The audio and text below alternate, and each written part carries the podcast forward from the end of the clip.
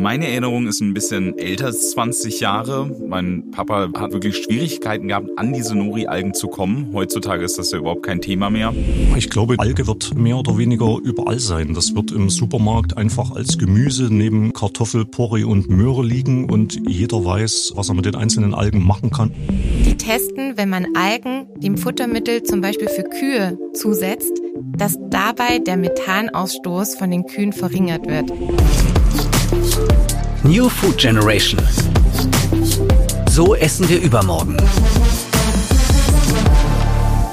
Hey, ich bin Mori, ich mache nicht nur irgendwas mit Medien, sondern auf jeden Fall immer etwas mit Ernährung und ganz offensichtlich jetzt auch was mit Podcast.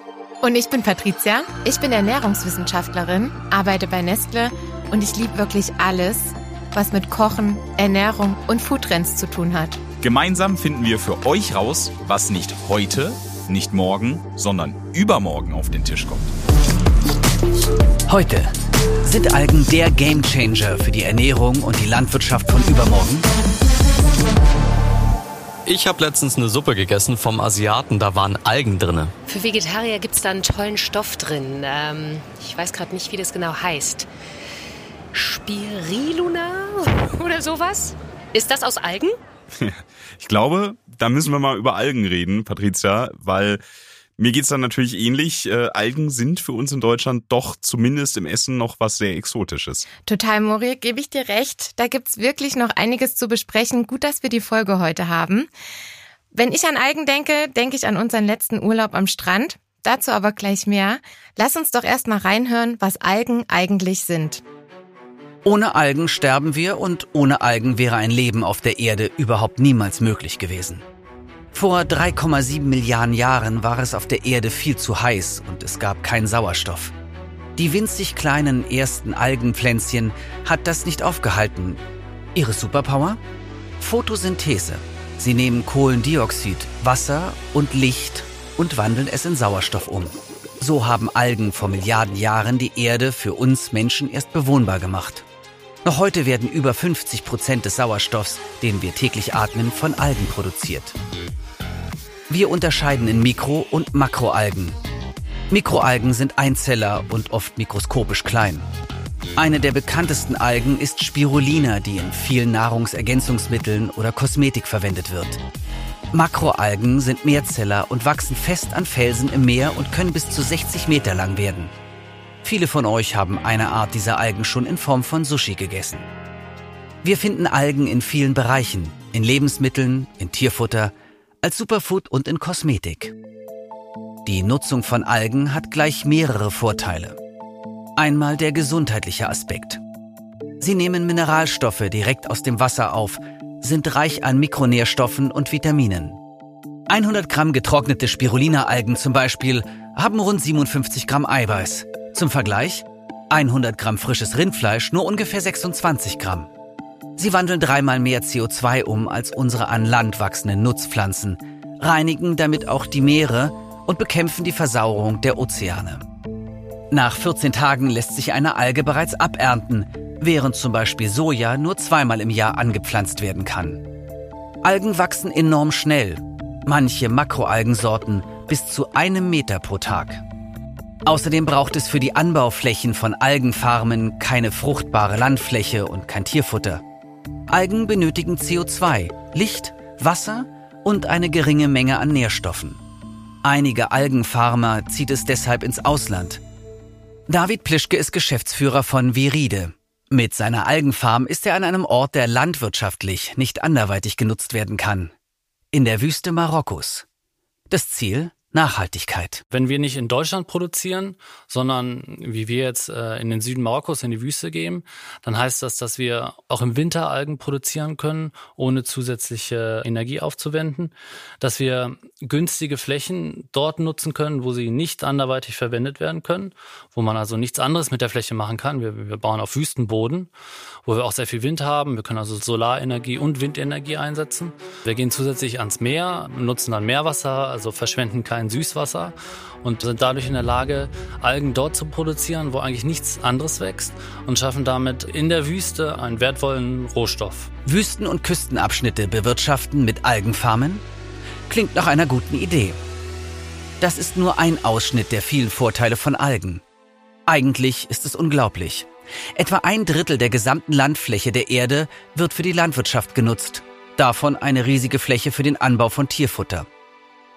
In manchen Ländern sind die Felder so runtergewirtschaftet und ausgebeutet, sodass gar nichts mehr wächst. Die Folge von Überwässerung, dem Einsatz von Pestiziden, zu großer Hitze, Frost oder zu langen Regenperioden. Es ist doch verrückt, dass wir uns so an die Bewirtschaftung unseres eigenen begrenzten Lebensraums klammern, wo doch ein scheinbar unendlicher Vorrat an Nährstoffen in unseren Meeren liegt. Derzeit sind etwa 70.000 Algenarten identifiziert. Nur 30 davon sind in der EU zum Verzehr zugelassen. Zum Vergleich, allein an Kartoffeln könnten wir in Deutschland 200 verschiedene Sorten essen. Auf uns wartet eine riesige Algenschatzkiste, von der wir bis jetzt nur vorsichtig den Deckel angehoben haben. Was passiert übermorgen, wenn wir diese Kiste geöffnet haben? Können Algen ein Gamechanger für die Ernährung und das Klima von übermorgen sein? Alles spannende Fragen, die wir heute auf jeden Fall klären werden. Vorweg vielleicht so ein bisschen die Info. Ich habe auf jeden Fall schon mit Algen experimentiert, beziehungsweise viel mehr gekocht. Ja, man kennt das vielleicht so ein bisschen Sushi selber gemacht, erst kürzlich dann Algensalat. Wie sieht's denn da bei dir aus, Patricia? Hast du schon mal mit Algen gekocht? Ich habe mich da bisher noch nicht dran getraut. Nein, gar nicht. Bisher noch nicht. Immer so Miso oder Ramen oder? Nein, bisher immer nur in Restaurants sozusagen. Sushi, Miso, Ramen, was du gerade gesagt hast. Aber so selber zu Hause habe ich das noch nicht gemacht. Vielleicht, weil mir die Inspiration bisher gefehlt hat oder weil ich vielleicht auch gar nicht genau wusste, wie ich das einsetzen soll.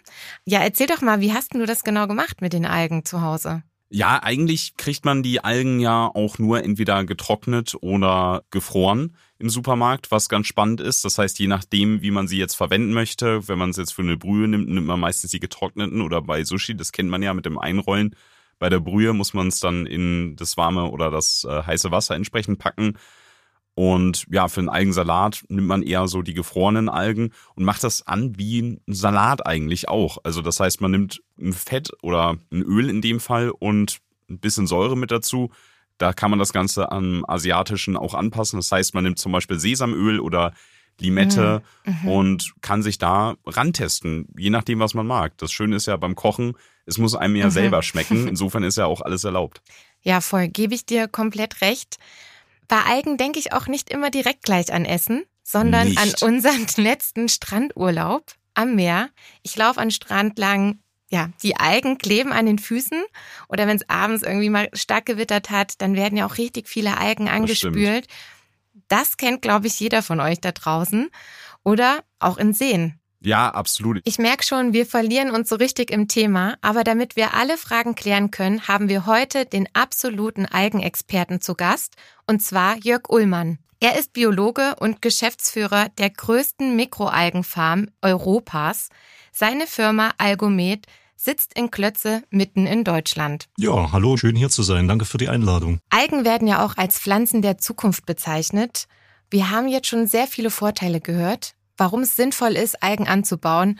Und du so als Algenfarmer, erklär uns doch bitte mal, wie können wir uns das überhaupt vorstellen? Wie sehen so Algenfarmen aus? Algenfarmen können ganz unterschiedlich aussehen. Wir beschäftigen uns ja mit den winzig kleinen Algen, den sogenannten Mikroalgen. Und die werden, wenn man so will, in einer Art Aquarium angebaut. Und wir haben aber das Aquarium nicht eckig gebaut, weil das hat ein paar Nachteile dafür, sondern wir haben das in Glasröhrenform gebracht.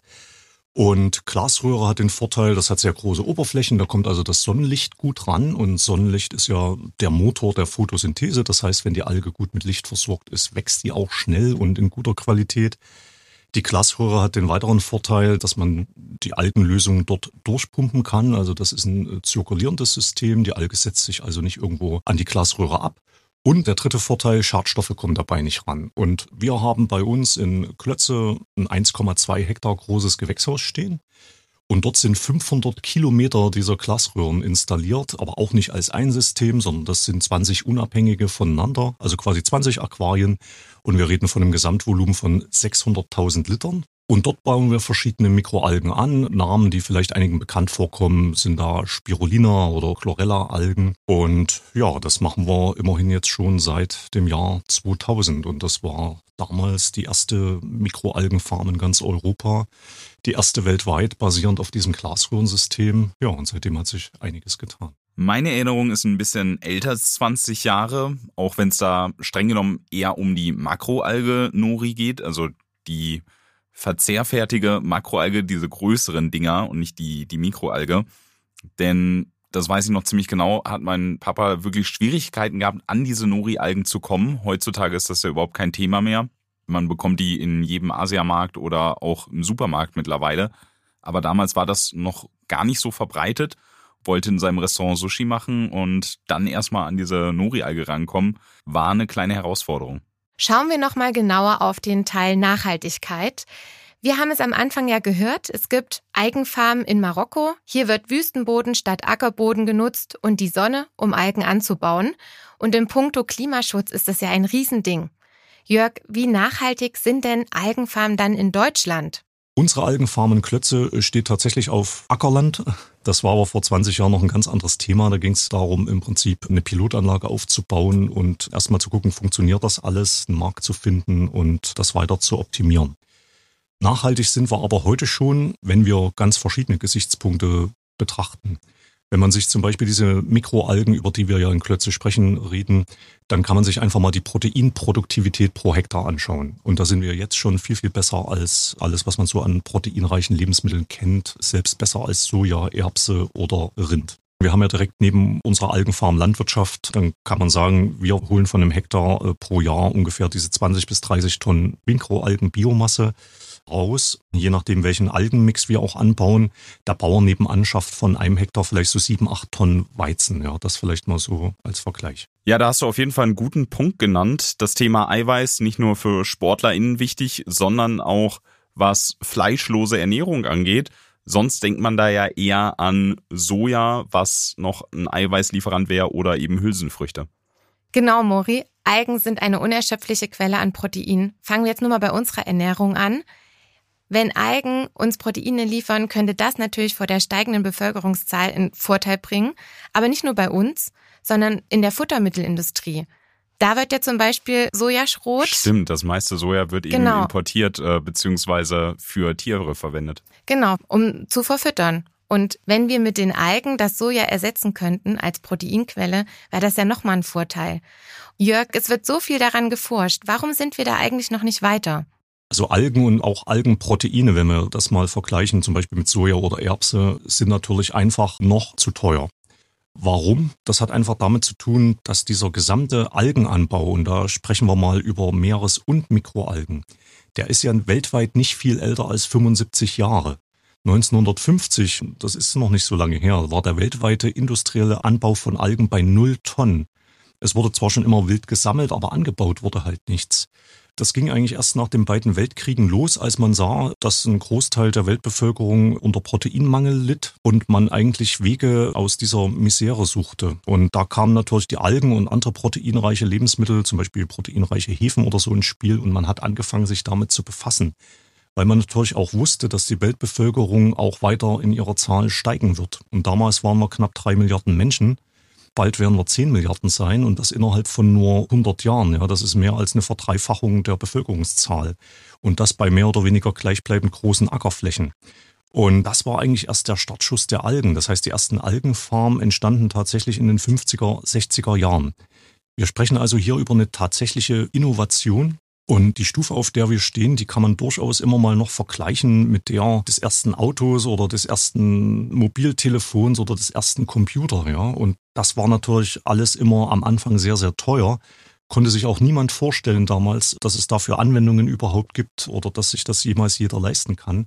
Aber das ist halt am Anfang mit diesen Innovationen immer so. Am Anfang des Innovationszyklus ist das alles sehr teuer und je mehr Leute sich dann damit beschäftigen, ich hatte ja schon gesagt, im Jahr 2000 waren wir die einzige Mikroalgenfarm in Europa. Mittlerweile gibt es 450 Algenaktivitäten in ganz Europa. Also auch daran sieht man schon, dass sich da was tut. Der Wissenszugewinn, das geht sehr, sehr schnell. Also man lernt sehr, sehr viel.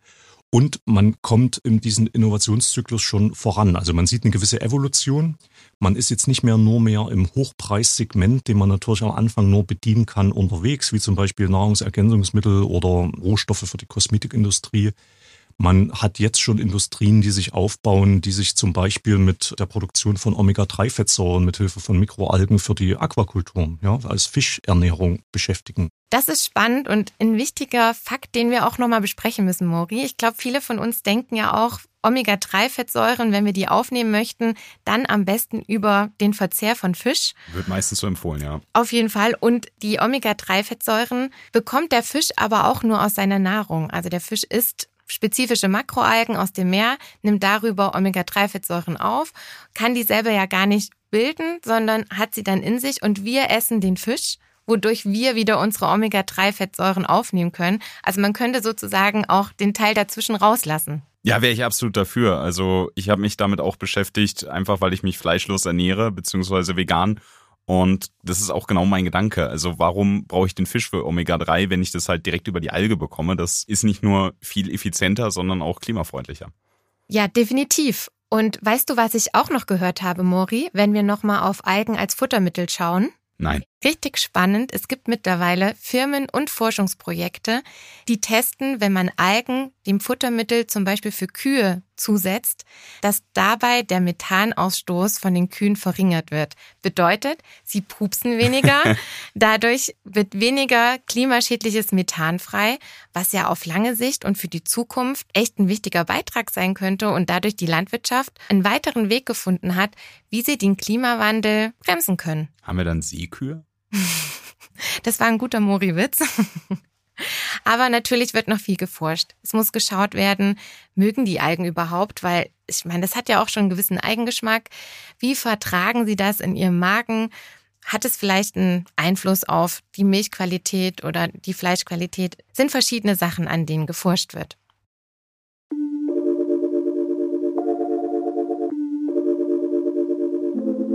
Wir haben jetzt schon gehört, Algen enthalten Eiweiß und Omega-3. Patricia, du kennst dich doch in Ernährungsfragen aus. Mhm. Welchen Beitrag können Algen noch in unserer Ernährung liefern? Algen werden in der Ernährung ganz unterschiedlich bewertet. Natürlich liefern sie uns Nährstoffe wie Mineralstoffe, zum Beispiel Natrium, Calcium oder Magnesium, aber auch Vitamine wie Vitamin C, Vitamin A, aber auch Vitamin B12. Ja, da habe ich auch sehr unterschiedliches gelesen tatsächlich, weil Vitamin B12 ist ja sehr, sehr wichtig für VeganerInnen, einfach um da eine Quelle, die nicht tierisch ist, zu bekommen. Wie sieht's denn da aus? Bei Algen ist es so, dass es darauf ankommt, was für eine Alge haben wir, also wie viel Vitamin B12 ist in dieser Alge vorhanden und natürlich auch, wie ist es für deinen Körper verfügbar. Insgesamt ist es schwierig, in der veganen Ernährung die Vitamin B12-Empfehlung überhaupt zu erreichen. Daher ist es wichtig, darauf zu achten, ausreichend Vitamin B12 über verschiedene Quellen aufzunehmen. Das können unterschiedliche Möglichkeiten sein. Unter anderem können es Algen sein, ja andere angereicherte Lebensmittel, Nahrungsergänzungsmittel, Sauerkraut oder natürlich für eine mischköstliche Ernährung sind das eben tierische Lebensmittel. Und insgesamt, Alge ist nicht gleich Alge. Die können ganz unterschiedlich sein. Entweder die Qualität kann unterschiedlich sein, sie können innerhalb einer Art sich unterscheiden, aber auch zwischen den einzelnen Arten, auch je nach Erntezeit oder nach Saison oder wie sie verarbeitet wurden. Also hier spielen ganz, ganz viele Faktoren eine Rolle. Die berühmten biologischen Schwankungen. Es gibt aber auch eine andere Seite der Medaille. Algen können Schwermetalle enthalten, weil sie wie eine Art Schwamm sind, die im Meer alles aufnehmen. Und sie können auch eine Jodquelle sein was zum Teil sehr gut ist, aber es gibt natürlich auch Algen, die zu viel Jod enthalten. Es gibt zum Beispiel Sorten, die in Deutschland gar nicht zugelassen sind, weil sie einen zu hohen Jodgehalt haben. Das ist krass. Ja, und vielleicht als kleiner Tipp für euch ZuhörerInnen da draußen, wenn ihr Algen im Einzelhandel kaufen solltet, dreht doch einfach mal die Verpackung um und schaut auf die eindeutige Angabe zum Jodgehalt und zur maximalen Verzehrsmenge. Besonders empfehlenswert sind natürlich Algen aus ökologischem Anbau. Aber auch Menschen, die zum Beispiel an einer bestimmten Schilddrüsenerkrankung leiden, sollten nicht zu viel Jod zu sich nehmen. Und da komme ich auch nochmal zu dir, Jörg. Wie sieht es denn mit dem Jod aus? Bei Meeresalgen ist halt auf der einen Seite das Interessante, dass die sehr viel Jod enthalten können, mehr Jod als die meisten anderen Lebensmittel aus dem Meer. Und die Gefahr ist, wenn man da einfach zu viel Jod zu sich nimmt, dass man dann auch so eine Art Jodexzess nennt sich das, dass man da reinkommen kann. Auf der anderen Seite ist das natürlich auch was, und da sehe ich ein riesiges Potenzial, was wir uns zunutze machen können, weil gerade wenn wir über das Thema Mangelernährung sprechen, geht eine neue Initiative, die sogenannte Blue Food Initiative, davon aus, dass immerhin zwei Milliarden Menschen auf der Welt mangelernährt sind. Das betrifft also ein Viertel der Weltbevölkerung. Da geht es natürlich um unterschiedliche Nährstoffe und man denkt immer, wir sind da hier auf der Insel der Glückseligen, uns betrifft das nicht. Und wenn ich mir eine der letzten RKI-Studien angucke zu dem Thema, ist das Thema Jodunterversorgung gerade in Deutschland auch wieder auf dem Vormarsch, obwohl wir schon so jodiertes Salz und alles einsetzen.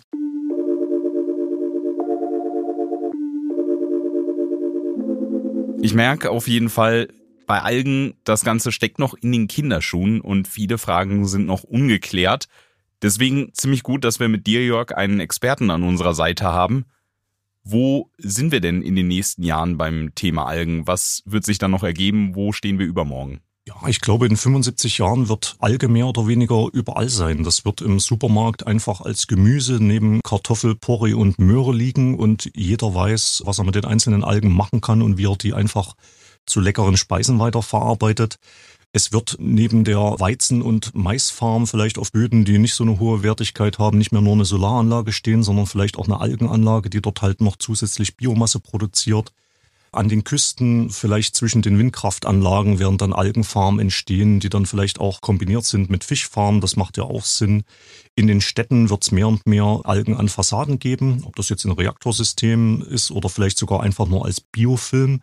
Das bleibt mir vielleicht noch die spannende Frage, weil wir arbeiten zum Beispiel gerade auch an Biofilmen und versuchen gerade das Potenzial zu erarbeiten. Und man kann sich vielleicht vorstellen, wenn diese Zehntausenden Quadratkilometer tote Betonfläche in den Städten, die ja auch für Probleme sorgt, ja, gerade Aufheizung der Innenstädte, wenn die auf einmal begrünt wären, vielleicht mit einem Algenbiofilm, der gleichzeitig noch die Luft reinigt und ein bisschen Sauerstoff unter günstigen Bedingungen produziert, ja, das wäre doch phänomenal. Und auch die ersten Anwendungen, die wir jetzt schon sehen, Druckfarben aus Algen, Schuhsohlen aus Algen, Textilien aus Algen, das ist doch der richtige Weg, weil wir hier wirklich mit einer nachwachsenden Rohstoffquelle, die man auch noch im Kreislauf eventuell führen kann, dann wirklich Abfälle weitestgehend vermeidet und eigentlich dorthin kommen, wo wir jetzt hin wollen und eigentlich auch hin müssen.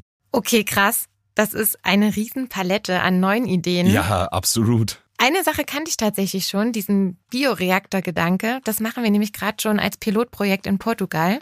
Da haben wir nämlich einen Bioreaktor, der uns Eigenbiomasse produziert und wir da gerade testen, wie könnten Verpackungen der Zukunft aussehen. Und das würde ja auch wieder einen Riesenbeitrag für unsere Lieferkette leisten. Ja, richtig cool. Also ich stelle mir auch schon vor, wie ich dann in Zukunft, weiß ich nicht, im Algenanzug mit Algenschuhen zum Algenburger essen gehe. Und äh, ja, ich meine, ich bin sowieso auch ein Fan von grünen Städten. Also haben wir ja gerade gehört. Das heißt, man lässt das dann in Zukunft einfach alles stehen, statt es einfach wegzukerchern, oder? Ja, das muss man halt noch genauer untersuchen, was das wirklich für ein Potenzial hat hinsichtlich Luftreinigung oder vielleicht auch Temperaturabsenkung in Städten. Also die Möglichkeiten sind enorm. Dass es machbar ist, sieht man an vielen Verkehrsschildern oder sonst was, die einfach mit Algen überwuchert sind. Ja, und äh, hier sind wir aber eigentlich erst relativ am Anfang, das zu verstehen. Und in solchen Überzügen stecken teilweise bis zu 50 verschiedene Algenarten. Die, die Hälfte davon kennen wir noch gar nicht. Ne? Also das vielleicht mal so, ja, um zu verdeutlichen, dass wir da wirklich am Anfang stehen. Wow, also das hatte ich noch gar nicht auf dem Schirm, dass wir eigentlich von nicht. Algen umgeben sind und die quasi jetzt schon überall wuchern. Also ja, da werde ich jetzt mal mit ganz anderen Augen durch die Stadt Mhm. gehen. Ich meine, Schönheit liegt ja im Auge des Betrachters, also vielleicht gewöhnen wir uns ja dran, beziehungsweise vielleicht gilt das ja auch mal als hübsch. Ja, definitiv. Und wir sind nicht nur von Algen umgeben, sondern es gibt auch Algen schon ganz lange bei uns in der Ernährung. Schauen wir mal genauer auf den Lebensmittelbereich. Abgesehen von dem offensichtlichen, wie zum Beispiel ja unsere eben genannte Miso-Suppe, gibt es Algen auch schon ganz lange in Form von Agar-Agar, Karagen oder auch zum Beispiel Alginat. Ja, das stimmt. Also gerade Molekulargastronomie, also Mhm. mitbegründet von Ferran Adrian, also habe ich auch schon mit experimentiert. In Bubble Teas kennt man's, Ja. Spherifikation, also da hat man auch schon mal mit Alginat gearbeitet. Oder als Bindemittel natürlich von Pudding zum Beispiel oder in Eiscremes. Aber auch nicht nur da. Das ganze Thema Algen spielt ja auch bei färbenden Lebensmitteln eine große Rolle. Also zum Beispiel Spirulina färbt ja blau. Ich weiß nicht, ob du den Trend vor ein paar Jahren mitgekriegt hast mit diesen Mermaid-Smoothies. Die ja, gehört auf jeden Fall, ja. Aber stimmt, und blauer Farbstoff ist auch selten. Ist selten und auch das haben wir uns zunutze gemacht. Also auch die Spirulina-Alge hat sich für uns bewährt. Wir konnten ganz lang keine blauen Smarties auf den Markt bringen, weil wir natürliche Farbstoffe verwenden wollten. Und für Blau gab es da erstmal keine Lösung. Und mit Spirulina können wir jetzt unsere Smarties wieder natürlich blau färben und seitdem gibt's auch wieder blaue Smarties. Und zum Glück schmecken die nicht nach Fisch. Dieser blaue Farbstoff, der hat tatsächlich keinen Eigengeschmack. Das heißt, da hat man tatsächlich nur die Farbe. Und das ist ja auch das, warum das weit verbreitet ist, gerade auch im Süßwarenbereich. Wenn die Schokolinse nach Fisch schmecken würde, wäre es schon nicht so gut. Ne? Das sind so ein paar von diesen Erfolgsstories und das zeigt auch, dass man aus diesen Algen wie der Spirulina, die ja auch schon seit den 50er Jahren angebaut wird, quasi so eine Art alter Hut in dieser kurzen Geschichte schon ist, dass man auch dadurch Innovation nochmal wirklich, ja, was Revolutionäres schaffen kann, weil mittlerweile sind die Wachstumsraten sehr, sehr stark, was dieses Spirulina-Blau angeht. Und da interessiert die Leute eigentlich gar nicht, ob das Alge ist oder nicht, sondern da geht es wirklich darum, dass ich jetzt einen natürlichen Farbstoff habe, der vor allem die synthetischen Farbstoffe dann im Blau- und Grünbereich ablöst. Und das ist dort eigentlich der Knaller. Das stimmt, das ist wirklich Wahnsinn, was man schon alles machen kann mit eben unterschiedlichen Geschmäckern. Und Jörg, du bist ja nicht nur Biologe und Algenfarmer, sondern du bist ja auch ebenso Kollege, Kochbuchautor. Zusammen mit deiner Frau hast du das Buch Algen, das gesunde Gemüse aus dem Meer geschrieben. Ich blätter gerade durch und da sind wirklich sehr, sehr spannende Rezepte mit dabei. Kannst du uns vielleicht mal einen Tipp geben? Also wie können wir da oder was kann man Tolles mit Algen zaubern? Welche Geschmäcker können wir damit erzeugen? Ja, also die Geschmäcker der Algen sind halt alle ganz unterschiedlich. Ne? Und es gibt Algen wie die Dulse, die hat so ein bisschen den speckartigen Geschmack, gerade wenn ich die so anfrittiere. Und es gibt zum Beispiel die Kombu-Alge, die ja in Japan nicht von ungefähr als Königin der Alge gilt. Die hat eigentlich unter den Lebensmitteln den größten Gehalt an freier Glutaminsäure. Ja, anderer Name dafür ist Glutamat. Dann klickt es schon bei vielen. Das ist also ein Geschmacksträger für diesen fünften Geschmackssinn, den wir damit anregen können, Umami. Und das nutzt die japanische Küche schon seit vielen, vielen hundert Jahren. Dort gehen eigentlich eine Vielzahl der Gerichte mit dem sogenannten Kombu-Wasser. Das ist einfach ein Kalt- oder Warmwasserauszug aus dieser Kombu-Alge los oder mit der Dashi-Brühe. Da wird dann einfach noch zu Kombu im Prinzip getrockneter Thunfisch und Shiitake-Pilz gegeben, um das nochmal zu verstärken. Und damit werden eigentlich fast alle Speisen, zumindest in der traditionellen Küche, hergestellt, um halt diesen Umami-Geschmack, diesen Geschmacksverstärker da auch rauszukitzeln. Auf der anderen Seite hat es natürlich auch Möglichkeiten in der Lebensmittelindustrie, das gezielt einzusetzen. Denken wir mal an die veganen Fischersatzprodukte. Dort ist man halt auf der Suche nach Fischgeruch, Geschmack, wie man das quasi in diese Ersatzprodukte reinbringen kann. Ist ein Riesenmarkt. Alleine dieses Potenzial, wenn ich das schaffe, diese organoleptischen, also Geruch, Geschmack, Begleiter da rauszukriegen und in diese Ersatzprodukte reinzukriegen, das ist schon ein Riesenpotenzial. Ne? Halten wir also fest, Algen sind extrem vielseitig, nicht nur im Geschmack, sondern auch in der sonstigen Anwendung. Wir haben ja gehört, Algenanbau kann beispielsweise betrieben werden, wo man sonst nicht viel anbauen kann, beispielsweise in der Wüste oder auch in Küstennähe. Ja, Algen sind nahrhaft, proteinreich und verdammt lecker, wenn man sie in tollen Rezepten verarbeitet. Und darüber hinaus können Algen einen wichtigen Beitrag leisten, gerade vor dem Hintergrund der steigenden Bevölkerungszahl und der Ernährungssicherung. Ja, und wo leben all diese Menschen? Oftmals in Städten, und das fand ich sehr spannend, dass Algen als natürlicher Luftfilter fungieren können und die Schadstoffe rausfiltern und gleichzeitig Sauerstoff liefern. Und das, was alles gerade Jörg schon gesagt hat, die ganzen Innovationen, die in der Pipeline sind, da freue ich mich richtig auf die Zukunft. Was wir aber nicht vernachlässigen dürfen, sind ja auch die Nachteile, die wir gehört haben. Algenanbau ist immer noch verdammt teuer und auch aus der Ernährungssicht. Algen können Schwermetalle und Schadstoffe tragen und auch zu viel Jod enthalten. Deswegen auch hier nur noch mal den Tipp, bitte achte darauf beim Algenverzehr. Vielen Dank dir, Jörg Ullmann von Algomet, dass du bei uns warst und uns in dieser Folge unterstützt hast. Und am Ende jeder Folge geben wir gerne ja nochmal einen Tipp mit nach Hause, dass wir im Hier und Jetzt auch schon was machen können und nicht bis übermorgen warten müssen. Eine letzte Frage an dich, Jörg, bevor du jetzt gehst. Wie kann ich als unerfahrene Köchin mit einer Algenküche starten? Ja, also Algen, mit denen man vielleicht anfangen kann, da wäre natürlich klar mein Favorit Chlorella. Das ist ja eh die bestuntersuchte Alge oder Pflanze vielleicht auf der Welt, weil die sowieso schon ganz lange auch als Modellorganismus in der Biologie herhalten muss. Und das ist eine sehr, sehr grüne Alge, weil die einen sehr hohen Gehalt an Chlorophyll hat. Da gibt es auch keine Pflanze, die mehr hat zum Beispiel. Da ist viel Vitamin B12 drin und so weiter. Und die ist eigentlich vergleichsweise einfach anzuwenden. Das ist also wirklich ein mehliges Pulver. Das kann man wirklich mit grünem Mehl vergleichen. Und das lässt sich zum Beispiel zum Färben schon mal super einsetzen. Ja, ich kann mir also, und das finden meine Kinder total toll, zwei Backmischungen machen. Eine normale, eine mit Chlorella, richtig schön grün. Und dann kann ich da marmorierte Baguettes oder Brötchen oder sonst was herstellen. Das sieht schon mal klasse aus. Um mal zu den Meeresalgen zu kommen, finde ich zum Beispiel die Dulce-Alge spannend. Die kriegt man oft getrocknet im Markt, die weicht man dann in Wasser ein, lässt die dort 15 äh, Minuten quellen und dann sieht die wieder aus wie frisch geerntet und schmeckt auch so, kann man schon mal kosten. Das hat tatsächlich so ein bisschen so einen deftigen, schinkenartigen Geschmack. Das kann man dann anfrittieren und mit auf einen Burger drauf machen, wo unten drunter vielleicht einfach nur zwei Scheiben Avocado, ein bisschen saure Gurke und dann die Dulce drüber, ein bisschen Röstzwiebeln, das war's. Das schmeckt richtig genial. Ich sage einfach, fangt einfach mal an und probiert's einfach mal aus. Also man kann fast nichts falsch machen. Einfach mal machen. Ein gutes Stichwort, denn auch wir machen einfach mal weiter in der nächsten Folge. Da geht es um Essential Food. Wie schmecken, hören, riechen, sehen oder fühlen wir die Ernährung von übermorgen? Und falls ihr euch danach fühlt und eine Frage zum Thema habt, schreibt uns doch gerne. Oder lasst uns Feedback da. Die Mailadresse findet ihr in den Shownotes. Und damit war's das mit der Folge heute. Cool, dass ihr wieder dabei wart. Ich bin Patricia. Und ich bin Mori. Und das war New Food Generation. So essen wir übermorgen. Podcast über die Ernährung der Zukunft von Nestlé.